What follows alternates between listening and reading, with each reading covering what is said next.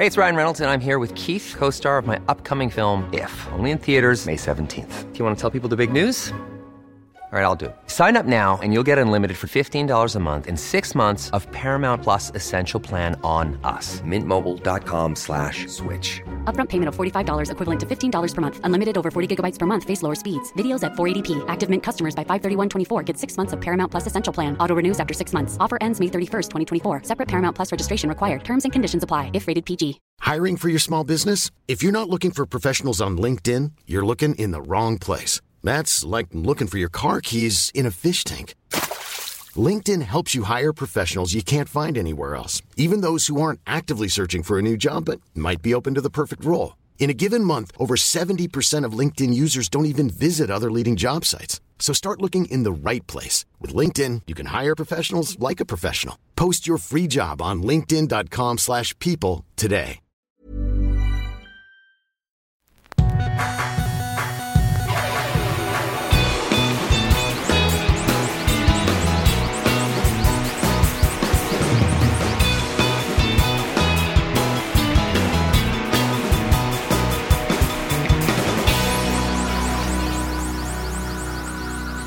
Bienvenidos a Dos Nombres Comunes, episodio 152.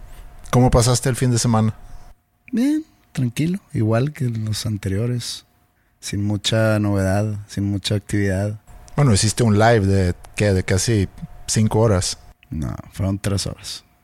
El viernes. Me gustó la dinámica. No vi todo, digo, participé un ratito antes de que me mandaras a, a la chingada, pero... Cumpliste el rol.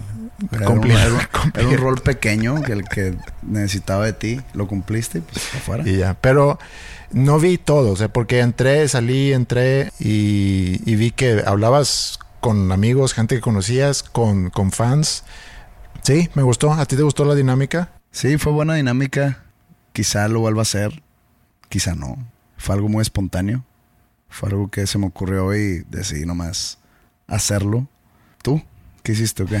Mi fin de semana, eh, pues nada especial. Festejamos un poco ayer porque tengo, estoy entrando ahorita en la fase de cumpleaños que tengo, bueno, Maya el lunes pasado, hoy cumpleaños Mila, mañana cumpleaños Ingrid, pasado mañana cumpleaños mi cuñada en Suecia, entonces realmente no, digo, aunque hubiera estado aquí, no hubiera sido mucho festejo, seguramente.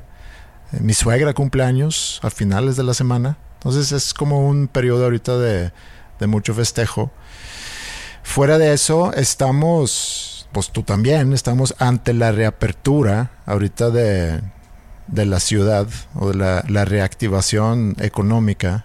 Y fíjate que hicimos una encuesta en School of Rock, ya que vamos a poder empezar a recibir gente otra vez en la escuela, a dar clases individuales sobre todo, no tanto grupales y con ciertas restricciones y demás. Hicimos una encuesta para ver, bueno, de las familias que tenemos ahorita en, en tomando clases en línea, de que si quieren regresar. Y lo interesante fue que la mitad dicen sí, estamos dispuestos a regresar, y la otra mitad dijo no, preferimos quedarnos como estamos. A mucha gente le está gustando esto, ¿eh? Yo creo que sí, Y también en otros aspectos, en cuestión también profesional y en cuestión incluso hasta personal de prefieren el, el aislamiento, prefieren no tener que salir de su casa y ahora tienen- tenían la excusa perfecta Mm. para no salir de su casa. Y se escudan con es por salud, es por salud aquí, por eso estoy aquí. Hay mucho miedo. También me queda muy claro eso, que hay gente que lo está tomando, no, no voy a decir mucho más serio que otras personas, pero que, que está teniendo mucho más miedo. También hay circunstancias diferentes. Digo, hay gente que quizá viven con sus papás, que necesitan cuidar mucho sus salidas porque van a llegar y como sus papás a lo mejor pueden ser mayores, tienen que cuidar eso.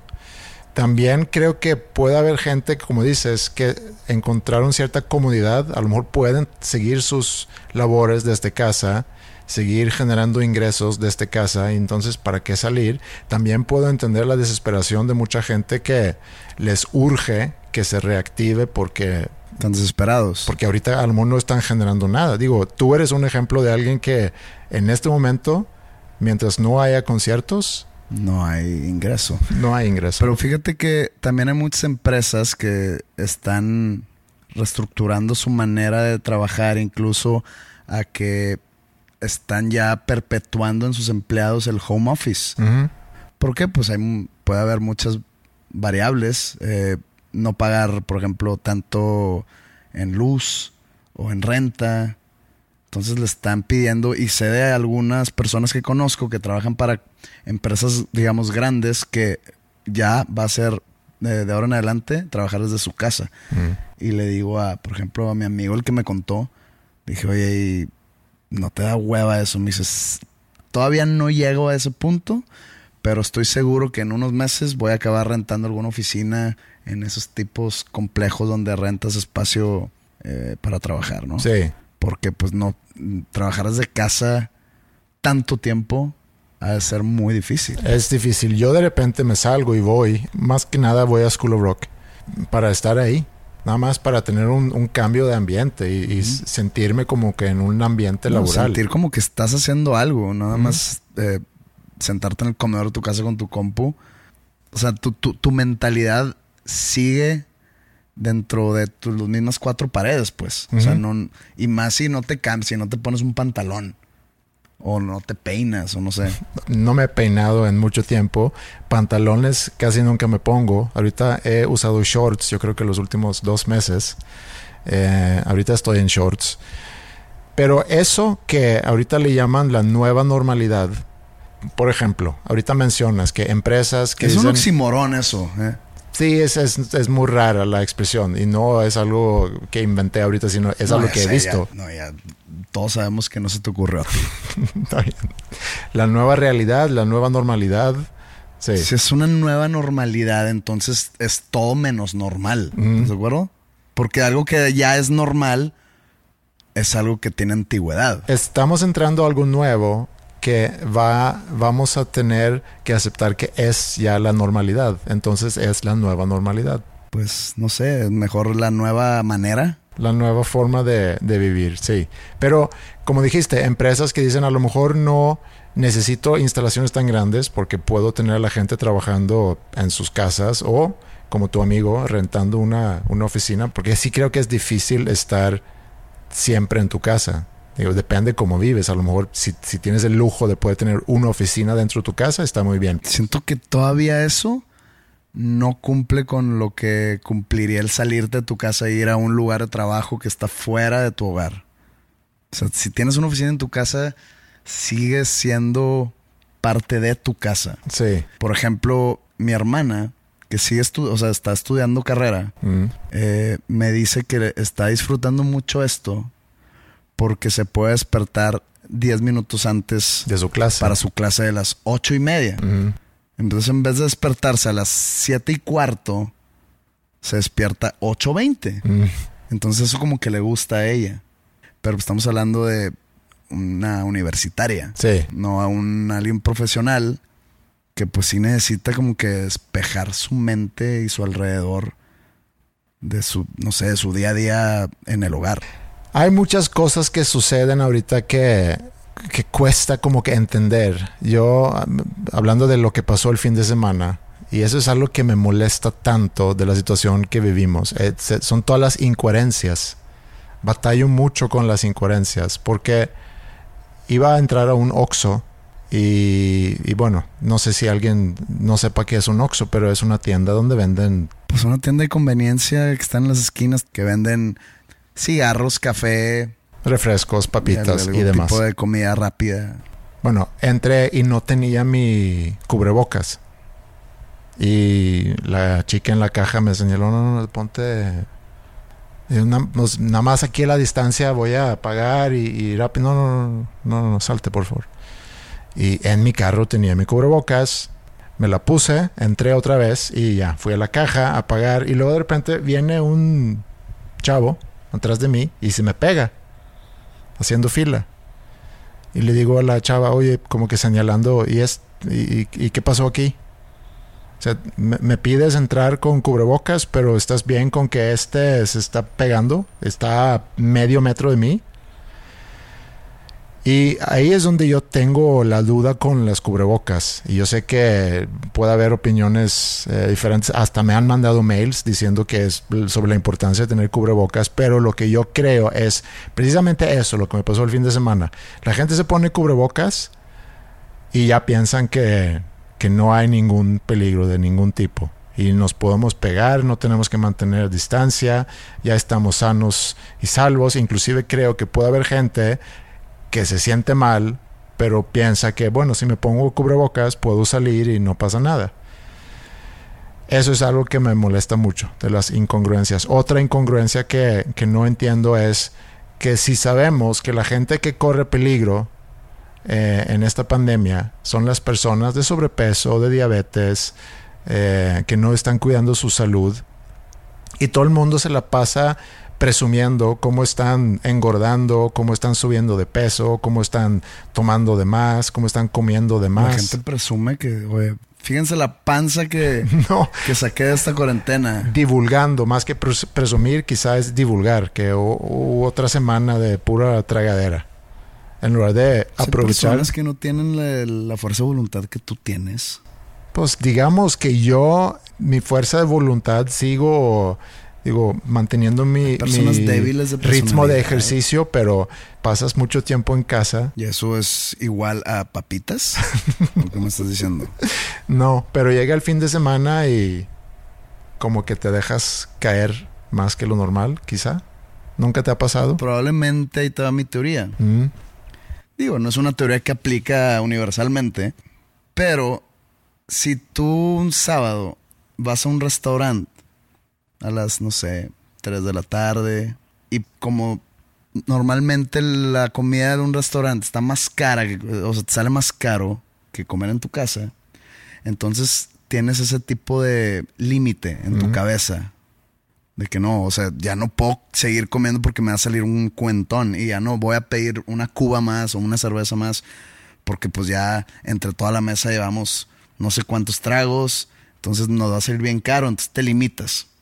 Ahora, que no ha habido restaurantes y ponle tú, vamos a ponerle una cantidad a lo que te gastarías en el restaurante, ponle tú mil pesos. Con esos mil pesos te alcanzan mucho más cosas fuera del restaurante. Tú llegas con mil pesos a un Oxxo y te alcanzan 30 bolsas de papitas y no sé cuántos seises de cerveza. Te alcanza para meterte más cosas en la boca. Entonces por eso sientes que estás comiendo más.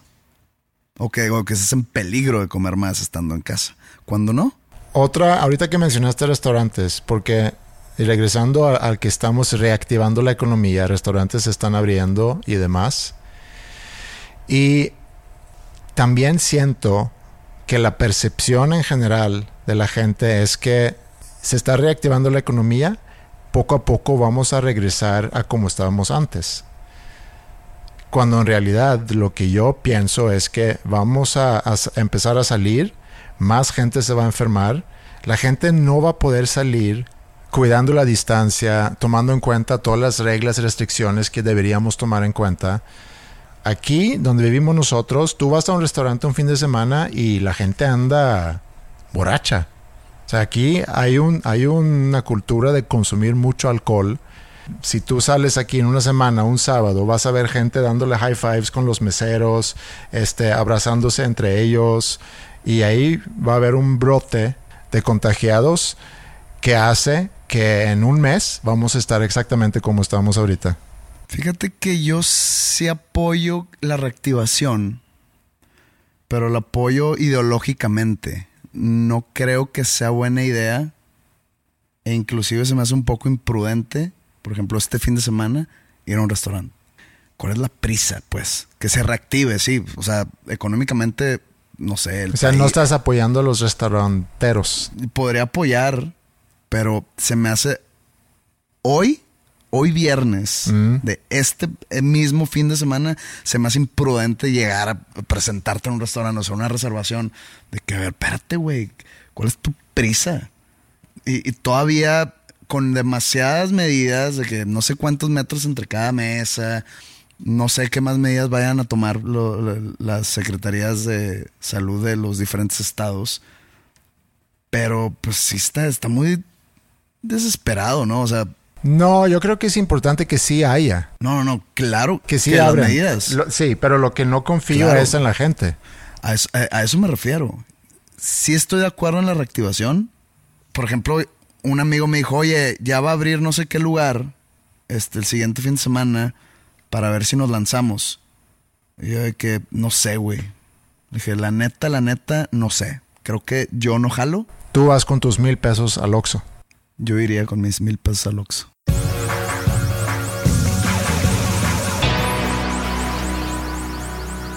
¿Tú estás familiarizado con el término? Es que en español, ¿cómo se podría decir? ¿Que caíste en una madriguera de conejo? ¿O en un rabbit hole? Te caíste en un rabbit hole. ¿Sí sabes a lo que me refiero? Sale, sale de- del libro de Alicia en el País de las Maravillas, o Alice in Wonderland, que va persiguiendo al conejo y cae en, en su madriguera o en su rabbit hole y, y llega al mundo ese donde está todo. Digo, no soy el gran conocedor de, de esa historia, pero sé que esa expresión viene de ahí. Hay un video de Tom Petty basado en ese, en ese Sí. cuento.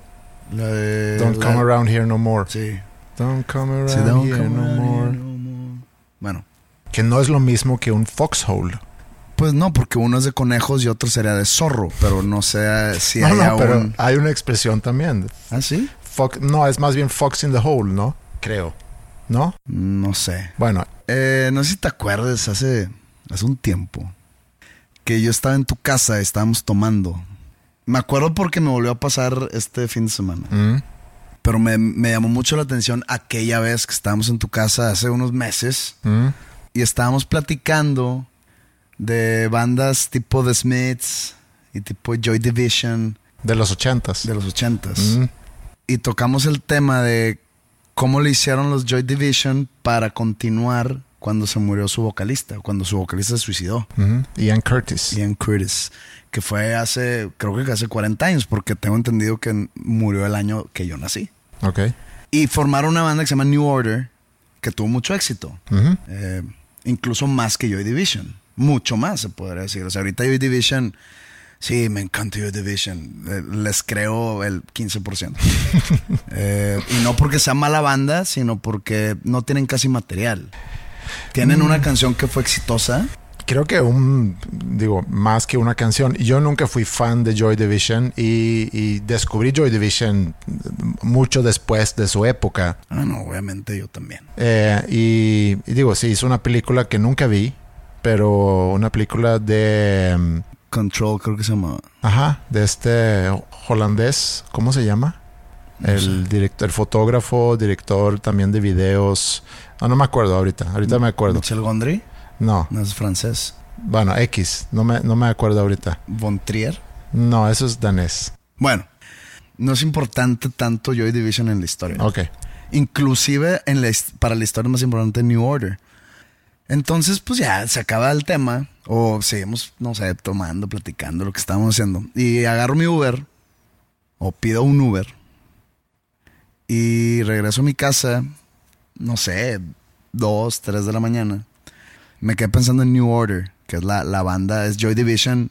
Sin su vocalista. eh, tomando otro rumbo. Mm, Y dije, según yo soy un conocedor musical y, y- y etcétera, pero dije, pues con- creo que conozco unas dos o tres canciones de New Order. La de Blue Monday, que la hiciera que le hiciera famosa también la canción un grupo que se llama Orgy, ¿te acuerdas? Un grupo de los noventas, medio como que industrialón, Me suena el nombre, pero con, como que con influencias de Nine Inch Nails y de Ministry, así. rock industrial. Rock industrial. La de Bizarre Love Triangle, que creo que es la más famosa de ellos. Entonces empiezo a ver videos de, de New Order. Y aquí es donde me, me empecé a meter en un rabbit hole en YouTube. Sobre todo en YouTube. En YouTube es muy fácil caer al rabbit hole. Claro. Y viendo los videos de, de New Order, me acordé de cuando yo era adoles- adolescente, o inclusive preadolescente. No, ya adolescente, digamos que tenía yo unos 14, 15 años. Y había un canal de videos que yo veía mucho en la parabólica, que se llamaba The Box. Ujú. No sé si te tocó. No. Y ahí descubrí muchas bandas. Por ejemplo, Marilyn Manson. Yo la escuché ahí eh, con un video que se llamaba Dope Hat que antes de que sacaran Sweet Dreams y antes del Antichrist Superstar, O sea, e, es- ese canal me ahí también descubrí en sus inicios cuando empezaba Korn con una canción que se llama Shoots and Ladders con un video dije, órale, ¿qué es ese pedo? Y- ¿Cuál es ese video? ¿Es una bala que va...? No, no, no, eso ya, eso ya era cuando Korn era gigantesco. Ok. O sea, era un, un video muy de muy bajo presupuesto del primer disco de Korn. O sea, no es como que me no es como que me gustó y lo compré, sino como que me llamó la atención el estilo de música como que rapeado, metalero y luego pues ya todos sabemos que se convirtió ese género como que en un no sé, en un golpe millonario, pero luego muy satanizado, ¿no? El new metal. Eh, pero ahí descubrí Korn con Shoots and Ladders, ahí descubrí The Rentals, que es la banda de- del ex bajista de Weezer. Pues en esos tiempos no había internet que te puedas meter a, a- o Twitter a leer noticias de lo que sucedía, ¿no? Y me acuerdo que había una un cover que en ese momento no sabía que era cover de esta canción Bizarre Love Triangle. Y era un grupo que no me acordaba en cuando estaba en el rabbit hole en mi cuarto dije ¿Cómo se llamaba el cover? Y busqué. y era como que muy acústica la canción. Y cantaba una morra. Entonces busco de que Bizarre Love Triangle cover. Y la encuentro. Y se llama. La banda se llama Frente. No sé dónde eran. Pero pues son como dos güeyes con guitarras acústicas. Y la morra cantando la canción. Que después, digo, años después ya supe que era un cover de The New Order. Pero vi. Vi el cover ahora recientemente. Y dije, wow. Me empecé a meter todavía más el rabbit hole de ver videos de mujeres, artistas mujeres de los noventas en el alternativo pop, pero como que me clavé en verlos en vivo. Ok. Entonces, haz de cuenta que pues empecé con Lisa Loeb en The Nine Stories, ¿no? Stay.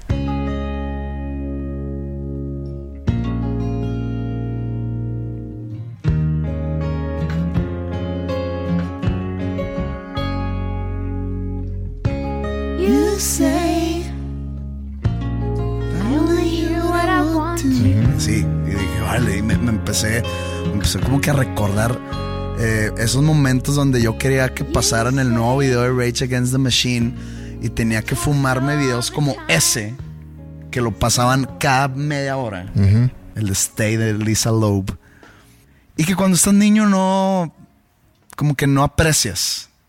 Dices tú, que ¿qué es eso? Que es mugrero, que ya se acabe, que se hace pop. Denme mi rock. Quiero Bulls on Parade. y este.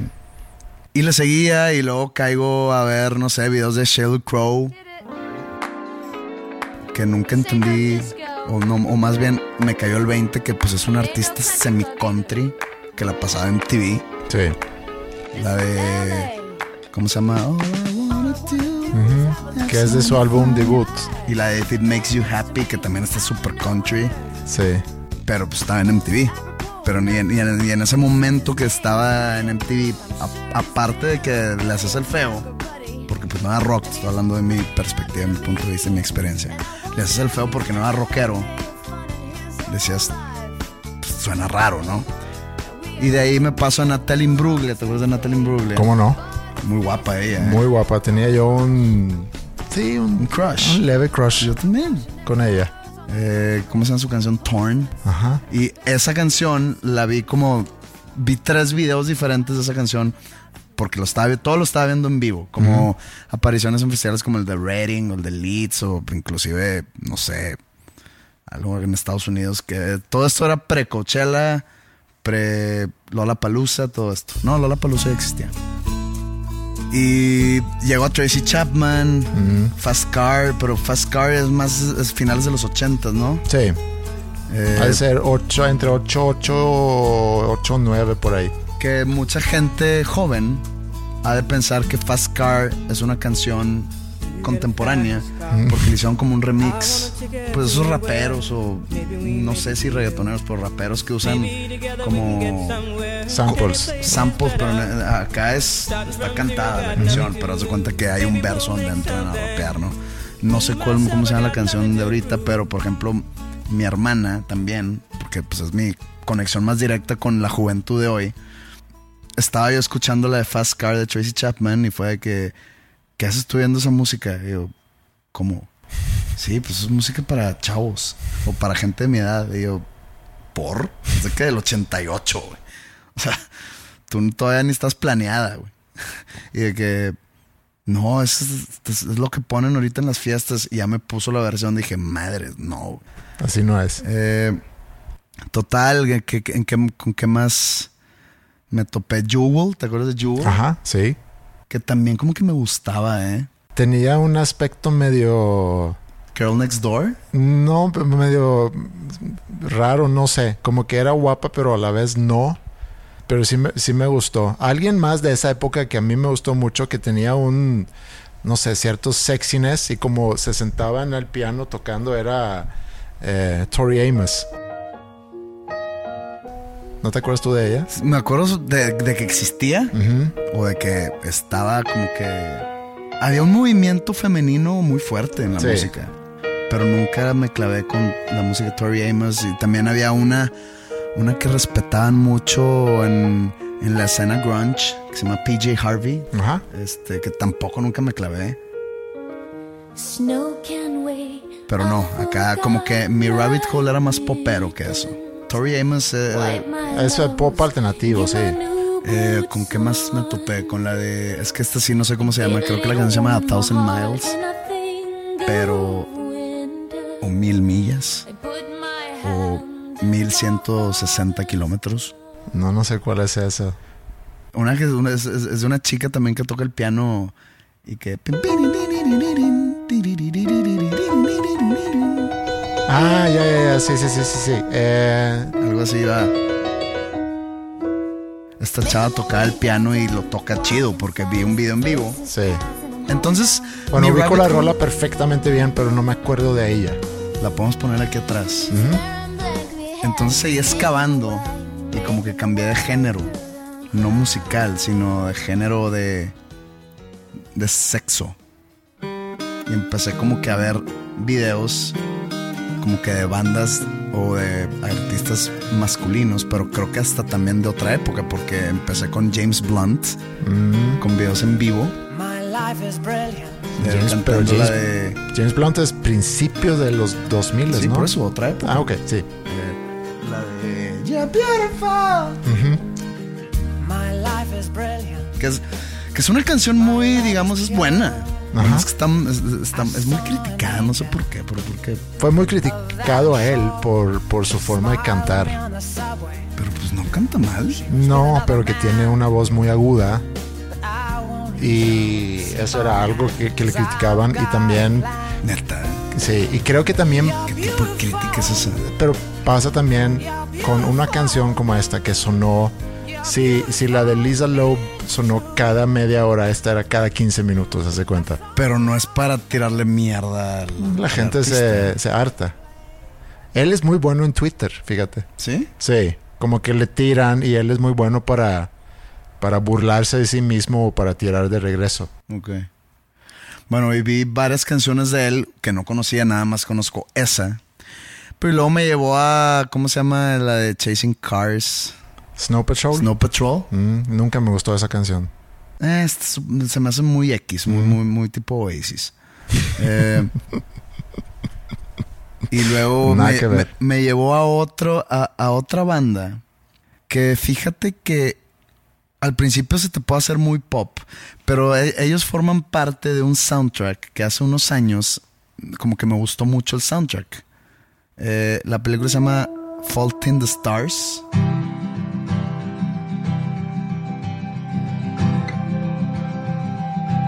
Es una chick flick.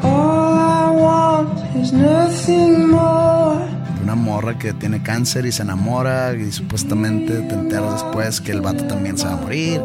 Eh, ni modo, ya. Tragedia. Se, se las, se las arruiné, pues así es. Pero el soundtrack es muy bueno. Entonces, me acuerdo que había una canción que me gustaba mucho de soundtrack y la canta esta banda que se llama Coraline o Coraline. Me lo topo ahí en mi, en mi excavación del rabbit hole y llego a Coraline y empiezo a ver esa canción en sus varias versiones en vivo. Empiezo a ver otras canciones. Que ahora tenemos ahorita en la madrugada. Ahorita son como las 4 a.m. Ok. Cuatro y media. Mm. Y luego te digo con qué acabé. ¿Cómo se llama esta chava? Que tiene una canción que la canción es buena, pero está muy pop. que era hermana de alguien y se empezó a ser famosa y en un Saturday Night Live le tocaba cantar o le- le- le- ella era la invitada musical. Ashley Simpson, la hermana Ashley de Jessica, Simpson, la sí. hermana de Jessica Simpson. Era, hacía un que hacía playback. playback y como que era, como no sé, me imagino que se lo llevaron en CD y pues como que el CD estaba rayado o así, se empezó a brincar el track y estuvo medio raro, bien, y vi ese video, o sea, en, en mi rabbit hole, ac- acabé en eso porque vi el video de la canción, que no me acuerdo cómo se llama, y acabé viendo ese video y me dio así como un, ¿cuál es la palabra? Cringe, pero que en español que es cringe. Pues como pena ajena. Pena ajena, pero bien dura. Sí, porque no supo ella Empezó a bailar, ¿no? controlar la situación. Sí, pasa, pasa lo mismo también años antes con Milli Vanilli. En una Pero pasó eso exactamente.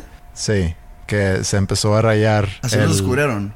Yo creo que por ahí ya tenían sus sospechas seguramente porque los habían escuchado en entrevistas hablando con un acento muy pesado Alemán. alemán, y cuestionaban de que si realmente son ustedes cantando y, y luego ya pasó esto y creo que Mm. fueron como que juntando pruebas y terminaron regresando sus Grammys y demás. Y creo que esta chava no se pudo levantar de eso. Se me hace que no. Y es muy cruel como algo así, como, como hay shows donde podemos ver nacer a una estrella. Por ejemplo, me acuerdo muy bien cuando Ricky Martin, no me acuerdo cuál era el evento, pero Ricky Martin cantó la de Rick Martin. Ricky Martin, Ricky Martin. Ricky Martin. Ok, Ricky Martin. Ricky Martínez, seguramente, ¿no? ¿no? pues Ricky Martin, porque Ok. habla español el vato. ¿no? Ok. Cantó la de la Copa de la Vida, se José, llama. José Madero. Josie Madero. Josie Madero. Copa de la Vida se llama la canción. La de Francia 98. Ujú. Sí. Y bueno, él estaba haciendo esa presentación, todo el público se para y ahí vimos a una estrella nacer. Entonces, hay momentos donde Ya pasa estaba eso. nacida esa estrella. creo. Sí, yo sé, pero ante el mundo. Estaba muy famoso aquí en Latinoamérica desde Menudo se llamaba la banda. Pero ahí como que fue su presentación al, al escenario mundial. Ha habido varias de esas, pero también hay momentos como le pasó a Ashley Simpson, que en una presentación puedes arruinar tu carrera. Ha de ser una pesadilla. ¿Qué te pasa Sí. eso? Es, literalmente es una pesadilla. Yo he tenido sueños donde me subo a un escenario y no sé qué voy a tocar. O de que vea esta canción, no sé cómo va. Eso, eso es una pesadilla recurrente. puedo entender que tú que tú la tengas. Yo he tenido pesadillas similares que alguien me invita a tocar y que vente, vas a tocar. Ah, He soñado, por ejemplo, que estoy backstage en un concierto de Oasis y me dice, vente, vas a tocar esta canción con nosotros. Pues, pues sol, re, bla. ya lo hiciste, güey.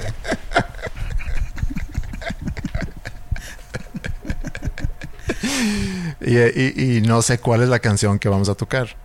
Es de esos momentos cuando te despiertas y te das cuenta que todo era un sueño Mm. por los que la vida vale la pena vivirla. Es un sentimiento de, ¿cuál es la palabra? Alivio, pero gigantesco. Que, ay, cabrón.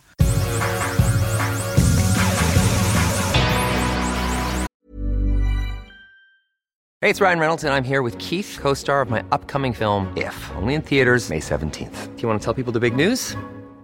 All right, I'll do it. Sign up now and you'll get unlimited for $15 a month and six months of Paramount Plus Essential Plan on us. Mintmobile.com slash switch. Upfront payment of $45 equivalent to $15 per month. Unlimited over 40 gigabytes per month. Face lower speeds. Videos at 480p. Active Mint customers by 531.24 get six months of Paramount Plus Essential Plan. Auto renews after six months. Offer ends May 31st, 2024. Separate Paramount Plus registration required. Terms and conditions apply if rated PG. Hiring for your small business? If you're not looking for professionals on LinkedIn, you're looking in the wrong place. That's like looking for your car keys in a fish tank. LinkedIn helps you hire professionals you can't find anywhere else, even those who aren't actively searching for a new job but might be open to the perfect role. In a given month, over 70% of LinkedIn users don't even visit other leading job sites. So start looking in the right place. With LinkedIn, you can hire professionals like a professional. Post your free job on linkedin.com/people slash people today. Chistoso que hablaste sobre música de anteaño, porque Era 1985 y yo tenía 12 años. Y era un gordito feliz, con buenos amigos. En el 85, ahorita que he visto el documental de Chicago Bulls, ¿Cuánto pesabas? en el 85, Ujú. no sé. Pues es que todavía eh, no has entregado evidencia contundente Bueno, que compruebe que fuiste gordo. mm, es que todo es relativo. Pero lo que te iba a decir es que en el 85, Jordan fue nombrado Rookie del Año. Ok. ¿Viste tú el documental de No. Chicago Bulls? Que es más docu de él que de Chicago Bulls. Bueno, de ambas cosas. No lo he visto. Eh, me he negado en hacerlo. Yo viví todo lo que está Documentado ahí. documentado ahí. Mm. Yo creo que yo era mi cumpleaños número 13 o 14 y mi papá me hizo como que una mini fiesta en, en la casa y era de las primeras veces que empezábamos a ver eh, o a salir con niñas, ¿no? Mm. Obviamente estábamos muy chiquitos, o sea, estaba muy lejano de que, que- de que de mi primer beso, por ejemplo. O de no hay- es más, o sea, ni era ni agarrón de mano. Entonces, me acuerdo que se dejaban venir un, gru- un grupito de unas morras que pues eran con las que salíamos más, pero pues estábamos muy chiquitos todos y pues estaban mis amigos. Y era de esas fiestas que, que la primer mitad de la, de, de- de la reunión eran los hombres de un lado y las mujeres de otro. No sé si te tocó algo similar. Eh, no, nosotros éramos un poco más inclusivos en nuestras fiestas cuando yo era chiquito. O sea, nosotros no éramos excluyentes. Ujú. Nomás así sucedía, así era la vida. Y me acuerdo que me llegaron, me llegó a regañar el esposo de mi papá. Porque todos los hombres estábamos alrededor de la tele viendo la final entre, creo que era eh, Bulls contra el, el Jazz de Utah. Y estábamos viendo a Jordan. Y, y era de que, espera, es que ya se va a acabar, ya va a quedar campeón Bulls. La verdad, el básquet yo lo sigo nomás en playoffs, pero pues era todo, desde niño era algo extraordinario ver a alguien como Jordan jugar. Entonces, por eso te digo, yo viví todo lo que está documentado en, ese, en, en- en esa serie, pero me he negado a verla. Es, es- te la recomiendo. Es buena. Pero pasaron cosas interesantes en el 85. Fue el año cuando Michael Jackson compra la editora ATV Music, que tiene todas las canciones de The Beatles. Sí la compró, Sí. Porque hay un. Hay una anécdota o hay una historia, no sé si sea verdad, cuando a mí me la cuentan, digo, o cuando me la contaron, y como que he investigado leve y si encuentro algo así similar, digo, está demasiado increíble. Y sin quererle echarle tierra a la memoria de Michael Jackson, pero cuentan los que saben que Paul McCartney y Michael Jackson eran muy amigos, ¿no? Habían grabado una canción. La de Ebony and Ivory. Ebony and Ivory, según yo, era con Stevie Wonder. Y la canción que grabó con Michael Jackson es The Girl Is Mine. Pepe agarra su celular para encontrar evidencia. The Girl Is Mine. ¿Qué es? Say, Ochen- say, say, say, The Girl Is Mine. Mira, estoy encontrando un video que se llama La traición de Michael Jackson a Paul McCartney y por aquí va mi historia. Bueno, no es mía, pero en este podcast sí es mía. Es tuya. Ahí te va. No me acuerdo bien los detalles, pero vamos a dramatizar. Voy a inventar algo. La resolución o el resultado final es lo que pasó. Imagínate que Paul McCartney eh, entró a un juicio de divorcio y pues él tiene todas sus canciones con John Lennon, pues es parte de su, digamos, su estate o de su patrimonio. Para que en el divorcio no les quitara, no, no, la ex esposa, no le quitaran a Paul McCartney los, la- los derechos de autor de esas canciones, le dijo a su super amigo Michael Jackson, oye, me tiras un paro, te las voy a ceder para que estén a tu nombre. Y esta, eh, esta morra. No me las pueda quitar porque no están a mi nombre ya. Ujú. Michael Jackson dice, va. Las agarra. No sé qué canciones tampoco, no sé si eran todas las de Beatles, pero pues había un dicho que Michael Jackson, no un dicho, había pues un chisme que decía que Michael Jackson era el dueño de todas las canciones de Beatles. Entonces pues ya se acaba el problema, se arregla ese divorcio Llega Paul McCartney con Michael. Oye, pues bueno, este, muchas gracias, carnal. Este, qué parote me, me echaste. Y Michael Jackson dice que, oye, ¿y si no te las regreso? Dije, ¿cómo, güey? Son mías. "Eh, no. Aquí dice que son mías. Creo que está muy inventada esa historia. Bueno, a- buscando cómo se llamaba la canción de Michael Jackson y Paul McCartney, que sí tenías razón tú, encontré un video Sí, pero que dice, eh, eh, o sea, la esposa de Paul la traición McCartney... de Michael Jackson y Paul McCartney, la música que crearon, la amistad y después la ruptura entre Michael Jackson, bla, bla, bla, etcétera. Pero Paul McCartney estaba casado con Linda McCartney y tengo entendido que ella se murió. Bueno, o sea, por eso, no sé cómo estuvieron los detalles. O sea, inventé lo del divorcio. O incluso te iba a decir primero que Yoko Ono eh, haya demandado a Paul McCartney por las canciones de Lennon. O no sé. El- el- acá el, el- el núcleo de la historia Sí. es la cesión de derechos a Michael Jackson y que Michael Jackson no se los quiso devolver. Lo que yo había escuchado es que Paul McCartney, siendo amigo de Michael Jackson, un día le dice, oye, ¿sabes tú dónde está el futuro del negocio de la música? Es ser dueño del, del máster o ser dueño de los derechos editoriales. Ah, muy bien. Y va y compra esa editora, que es ATV Music, que luego lo compra Sony. eh, de Michael Jackson o do- después de la muerte de Michael Jackson lo, lo compra Sony eh, y, y tengo entendido que Paul McCartney sí se enojó mucho con Michael Jackson porque, oye, pues te fuiste a comprar todo mi catálogo. Pero creo que todo el catálogo de Beatles es de EMI. No sé, O sea, hace Universal. pues a lo mejor ahorita. Universal compró EMI.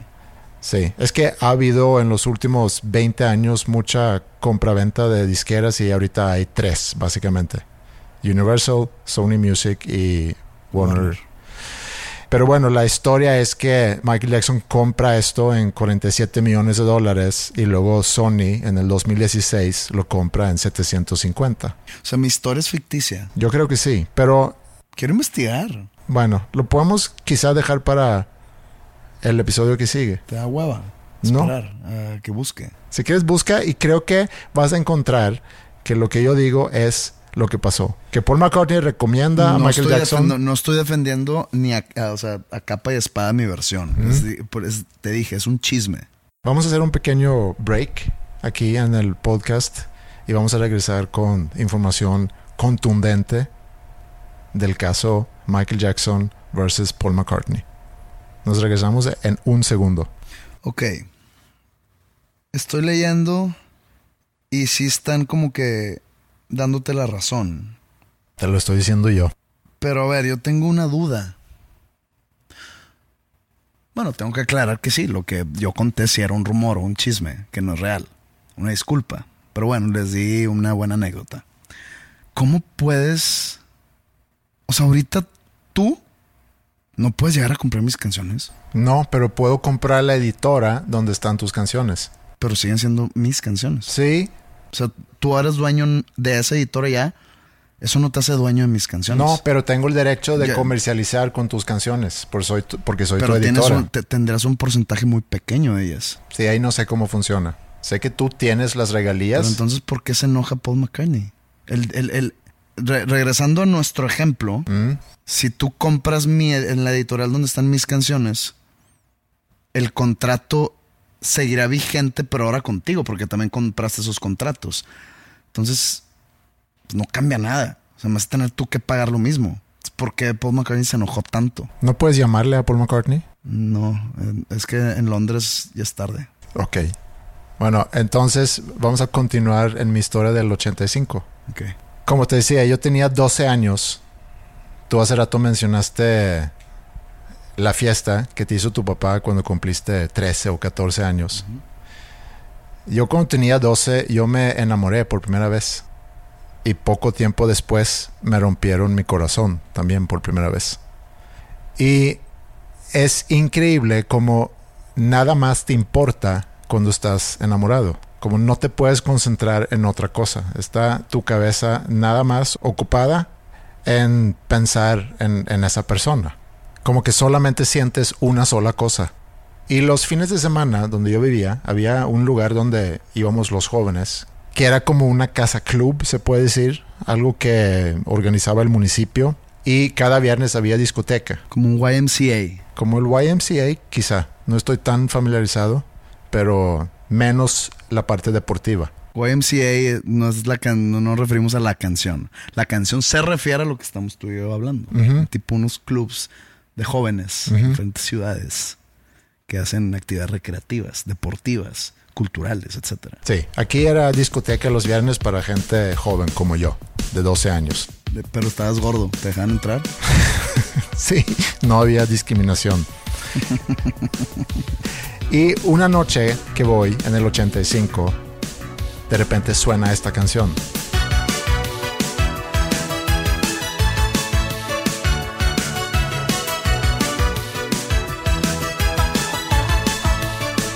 Yo me enamoré de esa canción.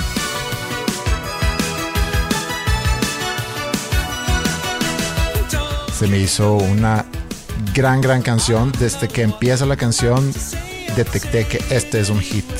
Este es un gran hit. O sea, tú lo predijiste. Yo lo predije, sí. Ajá, que es la banda, te debe. No sé si me debe, creo que más gente se dio cuenta que era un hit, pero yo sentí al escucharla por Te primera enseño vez. todas mis canciones nuevas, te las voy a enseñar. Yo te puedo decir, Para que tú escojas el sencillo y sí. al parecer sabes qué es lo que va a suceder. Con esa habilidad cuento yo desde los 12 años. Ok. Bueno, yo me enamoré de la canción y tenía en mi casa un pequeño teclado, muy chiquito, y el día siguiente fui a buscar el sencillo y empecé a sacar esa canción en, en mi pequeño teclado, sacar ese intro que tiene la canción. Y poco después vi el video y me voló la cabeza aún más. El video es gran video. Es un gran video. Gana seis premios MTV en el 86. Fue nominado a ocho premios, ganó seis. Lo que yo me enteré hace pocos días, y por eso como que conecté con esta canción otra vez, es que hubo un lanzamiento antes de su primer disco. Este es el primer sencillo de su primer disco. Pero habían lanzado esa canción un año antes, en el 84 con una versión un poquito diferente, con otro video, que la verdad era un video muy malo porque también lo vi hace unos días. Y no pasó gran cosa con esa canción. Como que pegó en Noruega, pero fuera de Noruega no pasó absolutamente nada. Pero ellos sabían, como yo, que este era un gran hit. Entonces deciden regresar al estudio, trabajar con otro productor, hacerle pequeños cambios a la canción y lanzarla otra vez un año después y se convirtió en un hit a nivel mundial. En febrero este año entró en la lista de canciones del siglo pasado con más de un billón de views en YouTube. Había nada más cuatro canciones en esa lista. A ver si tú pudieras adivinar cuáles son. Gangnam Style. Es de este siglo. Ah, entonces eh, exclusivamente el siglo pasado. Sí. ¿Me puedes dar tips? Son bandas que yo sé que a ti te gustan. Son bandas de rock. Son eh, dos bandas que eran muy grandes en los noventas. Una de ellas como que finales de los ochentas y luego ya principios de noventas. Y otra banda que es de, de los setentas. Pero De que Smells Like Teen Spirit. Smells Like Teen Spirit es una de, de ellas, sí. A ver, una banda de los finales de los ochentas que también mordió parte de los noventas. Estoy pensando en bandas tipo Motley Crue, eh, Guns N' Roses, Guns N' Def Leppard, Guns N' Roses. Guns N' Roses. Guns N' Roses, sí. Eh, el siglo pasado, ¿cuál pudo haber sido su canción más? Tienen dos canciones, de Ellos hecho. tienen dos. Ujú. Ok, una estoy seguro que es November Rain, Sí, ¿sí? sí. Y la otra probablemente sea... Ok, me voy a tirar ciego. Ujú. Sweet of Mine, Sí. ¿sí? Ujú. Uh. Y el de la de los setentas. Te voy a dar una pista. Ok. Es una banda que sale en los 70s, no sé inclusive si a finales de los 60s, vive en los 70s, vive en los 80s y luego el cantante Aerosmith. se murió. Ah. Y es una canción que ha tenido varias resurrecciones. Ah. Bohemian Rhapsody. Sí. Ya. Es rock. Queen es rock. O sea, el momento donde Queen se hizo Queen seguía siendo rock. Sí, sí. Es yo rock. empezó rock. Se fueron un género así medio melodramático, teatral. Pero es dentro del género rock. ¿Por qué no han hecho películas tipo la de la de Freddie Mercury o la de Elton John de Kurt Cobain? Sí, han hecho, pero Películas, no documentales como la de Bohemian Rhapsody o la de The Rocket Man. Ujú. ¿Por qué no han hecho de- ni de Axl Rose? Pues sigue vivo igual que Elton John. ¿Por qué no han hecho de Kurt Cobain? Que pues, sigue muerto igual que Freddie Mercury. Sí, yo creo que a lo mejor tienen que pasar unos años más. ¿Por? Porque toma en cuenta que, bueno, la carrera de... ¿A poco ah, me estás diciendo que hay unos productores de cine diciendo, oye, ya? No, güey. Murió en el 94, todavía no es tiempo. Y luego al, al día- al año siguiente, oye, pues ya no. No, güey, tenemos que cumplir cierto tiempo, güey. No, no es así. Pero yo no sé si la historia de Kurt Cobain se presta para una película como Pues- la de Rocketman, como la de Bohemian Rhapsody. Según yo, es una película que- que sería mucho más dramática que la de Elton John. Mm, no estoy tan seguro. Pues es una historia muy, muy, muy dark. Que no sería tan, digamos, flashy como la de Bohemian Rhapsody o incluso la de Elton John, que es como un musical, pero acá es, es una historia bien. Morrissey tiene una película. Se llama England is Mine. Aburridísima. Pues es que yo creo que una película sobre la vida de Kurt Cobain encontraría un público pequeño. A ver, otra vez. Creo que una película... O sea, una película sobre el ícono que es Kurt Cobain Mm, y sin, sin mamá raza. Nada más. O sea, hay, hay pocos íconos del rock. John Lennon tiene una película. Seguramente sí. Pues ahí hay una película que sale este J- Jared Leto, que la hace del asesino John Lennon, que se trata sobre... El asesino John Lennon tiene una película. John Lennon Aguado tiene una película. Mm, pues DVD. Pero bueno. Bueno, Estamos hablando de Ajá. Y hay otros datos curiosos de Ajá. Fíjate que estaban... ¿Tú conoces el libro The Guinness World Book of Records? Hay muchos, ¿eh? Hay de cada año. Sí, pero bueno, en la ¿Cuál de serie... todos? no, no sé cuál. Pero ahí está Ajá por tener la audiencia más grande en un concierto. 198 mil en el Maracaná, en Brasil. Ajá. ¿Y que tocaron esa canción 32 veces o qué? No, tienen buenas canciones, fíjate. Y también, este es un récord muy curioso que me topé el otro día, que es la nota más larga llevada en un concierto en vivo, De- ¿Pero de qué instrumento? de su voz, del cantante. Mira, te lo voy a poner. just one thing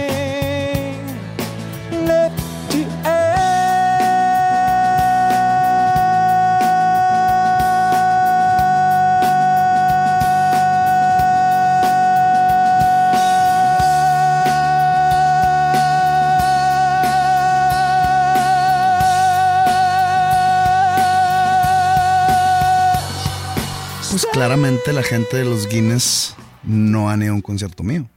Lo conté y son 20.2 segundos. Sin pedos. ¿Quieres hacer la prueba ahorita? ¿No? Bueno, en el 85 entonces yo era un niño de 12 años que nada más quería sacar el intro a ese Take On Me o llegar a la escuela el día siguiente para ver la chica que me gustaba. Eso era todo en el 85, a mis 12 años. Y ahora, 25 años después, a mis 47 años, estoy ahorita en un momento donde siento tantas cosas a la vez. O sea, si en aquel entonces mi preocupación era una cosa o dos cosas. Estaba enamorado o quería aprenderme esa canción y todo lo demás no me importaba. Y ahorita estoy viviendo una situación donde estamos en una pandemia, no sabemos qué es lo que va a pasar, qué es lo que viene. Acabo de perder a mi papá, que también me hace pensar en muchas cosas y sentir muchas cosas.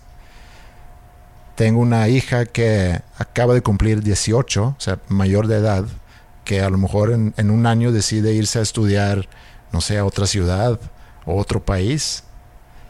Hoy cumple mi menor 14 años, entonces tiene dos años más de lo que yo tenía en el 85. En el 85 mi mamá cumplió 40 años. Ingrid mañana cumple 44.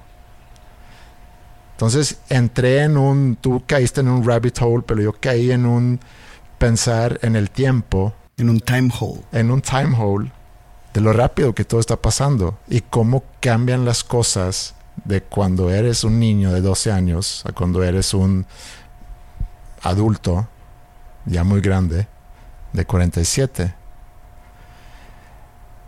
Y cuando me topo otra vez con esta canción de Aja, Take On Me, donde el primer verso de esa canción quizá le habla al Andreas de 12 años que no sabe qué decir, pero que lo dirá como sea.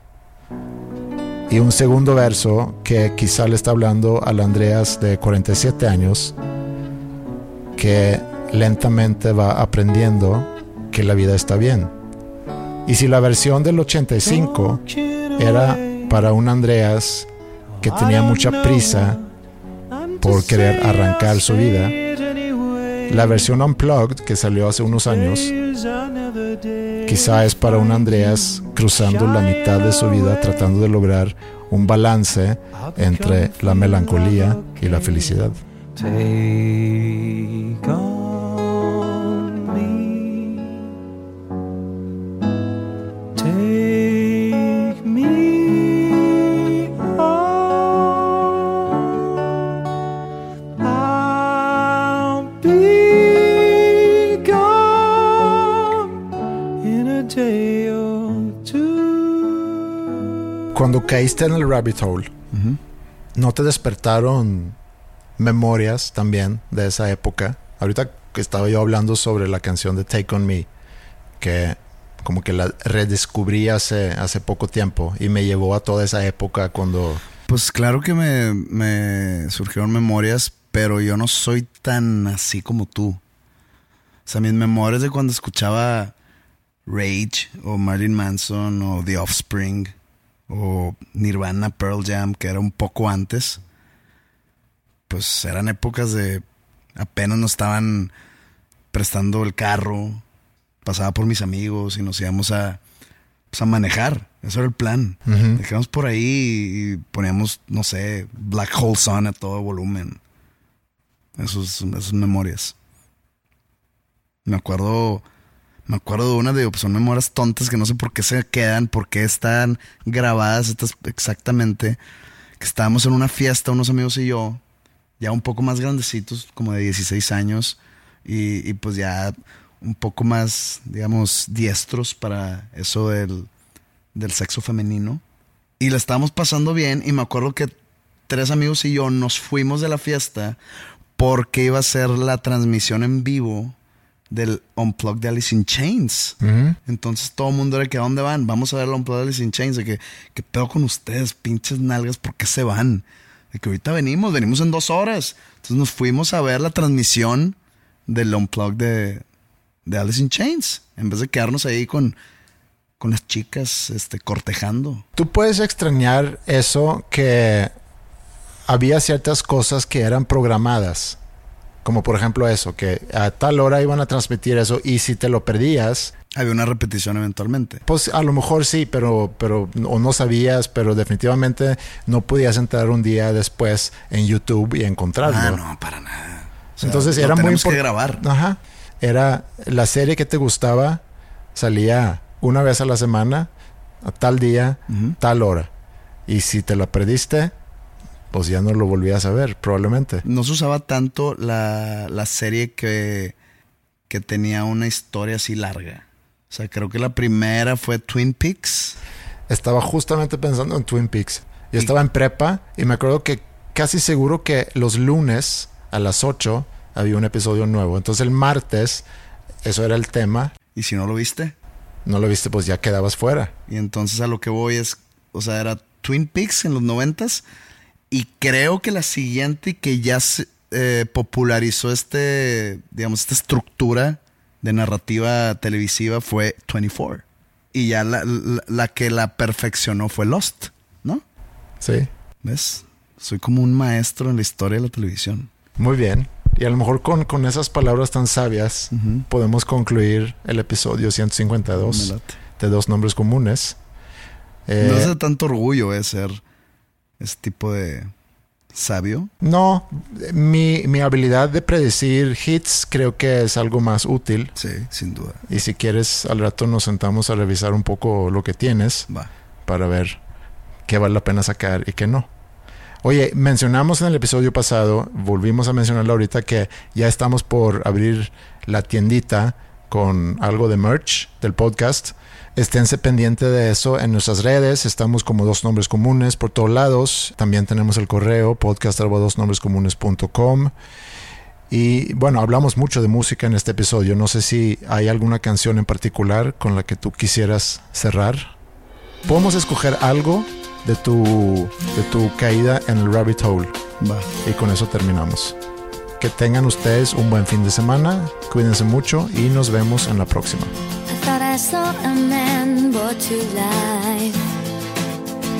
He was warm, he came around like he was dignified. He showed me what it was to cry. Well, you couldn't be that man I adore.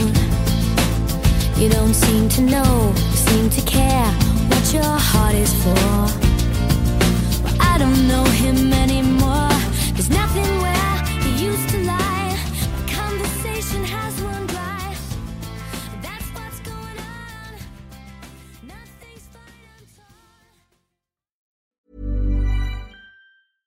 Imagine the softest sheets you've ever felt. Now imagine them getting even softer over time. That's what you'll feel with Bowl and Branch's organic cotton sheets. In a recent customer survey, 96% replied that Bowl and Branch sheets get softer with every wash. Start getting your best night's sleep in these sheets that get softer and softer for years to come. Try their sheets with a 30-night guarantee. Plus, get 15% off your first order at bowlandbranch.com. Code BUTTERY. Exclusions apply. See site for details.